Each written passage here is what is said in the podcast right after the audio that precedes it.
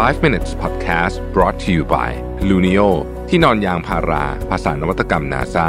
feel the float นอนสบายเหมือนไร้แรงโน้มถ่วง สวัสดีครับ 5 minutes นะครับ คุณอยู่กับประวิทยานุสาหะครับอันนี้เป็นคำถามจากทางบ้านนะฮะ รู้สึกเหมือนเป็นดีเจสมัยก่อน ต้องตอบคำถามจากทางบ้านนะครับ ซึ่งดีผมชอบผมชอบนะฮะคำถามวันนี้ก็น่าสนใจบอกว่าช่วยแนะนำวิธีแยกแยะโอกาสเข้ามาหน่อย โอกาสมันมีเยอะ นะฮะแล้วถ้าเป็นโอกาสจากคนที่เราปฏิเสธไม่ได้เนี่ยจะทำยังไงนะฮะอะไรเอาอะไรเป็นเกณฑ์อะเดี๋ยวผมพูดรวมๆกันไปก่อนแล้วกันนะครับส่วนใหญ่โอกาสเนี่ยมันมักจะมาในจังหวะที่มาพร้อมกันหลายอันด้วยนะแล้วนั่นแหละก็ทำให้เราต้องเลือกเพราะถ้าเกิดมันมาทีละอันปีละหนึ่งอันแบบนี้ก็สบายๆถูกไหมก็ทำได้ไปเรื่อยๆนั่นแหละแต่ว่า ส่วนใหญ่มันไม่เป็นอย่างนั้นนะมันก็จะมาเยอะๆหลายอันเกณฑ์ของผมส่วนใหญ่ที่ใช้นะครับ อันที่หนึ่งคือศึกษาเรื่องนั้นก่อนอย่างต้องบอกว่าลงดีเทลนิดหนึ่ง ให้เวลากับการศึกษาเรื่องโอกาสก่อน ความน่ากลัวที่สุดของโอกาสอันหนึ่งนะฮะคือ stereotype แปลว่าการเหมารวม สมมุติว่าเราไปถามว่าสมมตินะสมมติมีคนมาชวนเปิดร้านอย่างเงี้ยอะร้านสักอย่างหนึ่งเนี่ยนะฮะ ถ้าเราไปถามคนที่ที่เขาเป็นคนที่แบบมีคำตอบอยู่แล้วกับทุกเรื่องอะนึกออกไหมฮะซึ่งซึ่งมันมีคนแบบนั้นเยอะนะเขาก็จะตอบมาเลยว่า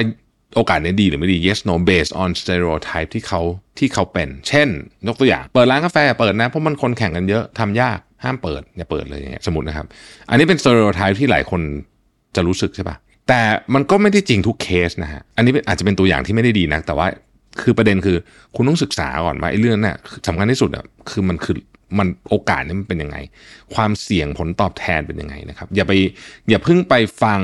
คนโดยเฉพาะคนที่เหมารวมว่าเฮ้ยมันจะต้องดีหรือไม่ดีแน่เลยเนี่ยอันนี้อันนี้ต้องต้องศึกษาด้วยตัวเองก่อนนะครับ แล้ว 2 จึงค่อยปรึกษากับคนอื่นดูหลังจากเรามีข้อมูลแล้วนะอ่านะฮะหลังจากเรามีข้อมูลแล้ว เพราะว่าคุณควรจะไปปรึกษาคนที่รู้เรื่องไหมควร แต่ควรไปปรึกษาเมื่อมีข้อมูลแล้ว เพราะคนที่รู้เรื่องนั้นเนี่ยนะครับเขาก็ไม่ได้รู้ทุกแองเกิลของเรื่องนั้น แต่ถ้าเกิดคุณเอาข้อมูลไปให้เขาเนี่ยเขาจะสามารถตอบในเรื่องที่เขารู้ได้ แล้วคุณมันตัดสินใจเอง ยกตัวอย่าง พื่อนผมทำร้านอาหาร success มาก แต่เขาทำอาหารญี่ปุ่น เขาก็จะตอบในแง่มุมการโอเปเรตร้านอาหารญี่ปุ่นเนี่ยได้ดีมากเลยนะครับ แล้วก็ในตลาดของเขาในห้างลักษณะของการเปิดร้านในห้าง แล้วก็เน้น dine in นะฮะ ไม่ได้เน้น delivery เน้น dine in มากกว่าอะไรอย่างเงี้ย แต่พอไปถามแล้วไปถามคำถามที่มันอาจจะไม่ใช่อาหารญี่ปุ่นหรือจะเปิดร้านก๋วยเตี๋ยวเนี่ยนะครับเขาก็จะตอบเราได้บางแองเกิลเท่านั้น เช่น โอเค คุณควรจะคุมสต็อกยังไง POS ทำยังไง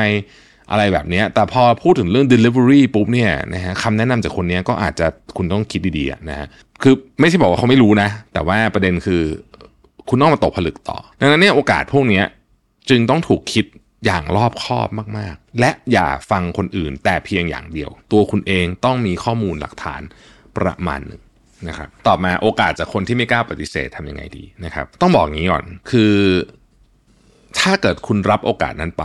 แต่คุณไม่อยากทำเพราะคุณเกรงใจนะครับ สิ่งที่ต้องระวังนะฮะการรับโอกาสจากคนที่ไม่กล้าปฏิเสธแล้วเกรงใจ เช่น สมมติเขาชวนไปทำโปรเจกต์หนึ่งเราแบบเป็นรุ่นพี่แบบสนิทกันมากเขาก็เลยไม่กล้าปฏิเสธเขา ถ้าเกิดคุณรับแล้วเนี่ยต้องแน่ใจว่าคุณทำมันได้ดี ไม่ว่าคุณจะชอบหรือไม่ชอบมันก็ตาม หรือไม่อยากทำก็ตามเนี่ยเหตุผลเพราะว่าอะไรรู้ไหมเพราะว่าสิ่งที่สำคัญที่สุดในชีวิตของคนทำงานเนี่ยคือเครดิต เวลาเขามาชวนเราแล้วเราไม่ปฏิเสธเราไม่กล้าปฏิเสธเนี่ยนะครับ แปลว่าเรารับผิดชอบเต็มที่กับสิ่งที่เราจะทำนะ สิ่งที่ผมกำลังพยายามจะบอกคือว่า ถ้าทำได้ไม่ดีคุณเสียเครดิต ดังนั้นจะรับงานอะไรต่อให้เรากล้าหรือไม่กล้าปฏิเสธก็ตามเนี่ยอย่าลืมว่าเรามีเครดิตของเรา และความสำเร็จของงานนั้นด้วย เป็นเดิมพันหมายความว่าถ้าเป็นผมนะฮะถ้าผมมั่นใจจริงว่าผมไม่เหมาะกับงานนี้ไม่ว่าจะด้วยประการอะไรก็ตามเนี่ย ผมจะบอกคนที่ที่ผมเกรงใจมากๆไปเนี่ยว่า ผมอาจจะต้องขอปฏิเสธ ไม่ใช่อาจต้องขอปฏิเสธ เพราะอะไร เพราะหนึ่ง ผมเป็นคนที่ไม่เหมาะกับงานนี้ ถ้าผมไปถ้าผมไปทำทำทำให้พี่เนี่ยมันจะยิ่งเจ๊งหนักกว่าเดิมนะอ่าพี่คิดว่าพี่น่าจะดีกว่าถ้าพี่หาคนที่เหมาะกับงานนี้มานะครับสองโดยไม่ต้องพูดมันเป็นการรักษาชื่อเสียงของเราไว้ด้วย ซึ่งเป็นเรื่องที่สำคัญมากในอนาคตเพราะทันทีที่คุณตอบรับปากแล้ว แม้ว่าจะ คุณคุณจะบอกว่าคุณไม่ถนัดก็ตามถ้าคุณตอบรับปากแล้วเขาต้อง expect คุณทำอย่างเต็มที่ หรืออย่างน้อยสุดเราเองก็ต้องเคารพตัวเองที่จะทำงานนั้นอย่างเต็มที่นะครับดังนั้นถ้าเรารู้ว่าเราทำไม่ได้ ไม่เหมาะหรือไม่ชอบหรืออะไรก็แล้ว แต่คือไม่อยากทำเนี่ยปฏิเสธดีกว่า อันนี้เป็นเกณฑ์คร่าวๆที่ผมใช้เวลาพูดถึงเรื่องของโอกาสที่เข้ามาในชีวิตนะครับ ซึ่งคุณจะต้องปฏิเสธ เอางี้นะ ยิ่งคุณเหมือนกับ เติบโตไปในหน้าที่การงานเท่าไหร่อะอัตราส่วนของการปฏิเสธเนี่ยจะเพิ่มขึ้นด้วยนะคือโอกาสเนี่ยมันไม่เหมือนมันไม่ได้วัดเป็นเปอร์เซ็นต์แบบง่ายๆอย่างนั้นนะคือสมมติว่าตอนเด็กๆคนจะมีโอกาสเข้ามาปีละ 3 ครั้งนะฮะตอนโตที่แบบคุณมีชื่อเสียงเก่งหรือว่าอะไรแล้วเนี่ย คุณอาจจะมีโอกาสเข้ามาปีละ 50 ครั้ง แต่คุณจะทำได้ปีละ 2 ครั้งเหมือนเท่าที่คุณตอนเด็กนั่นแหละหรือหรืออาจจะเพิ่มสักอันหนึ่งเป็น 3 ครั้ง เพราะฉะนั้นอัตราส่วนมันจะลดลงด้วยจำนวนโอกาสมันจะเยอะมากขึ้น แปลว่าโอกาสส่วนใหญ่เราต้องปฏิเสธใช่ไหมสำหรับผมคิดว่าเป็นอย่างนั้นนะ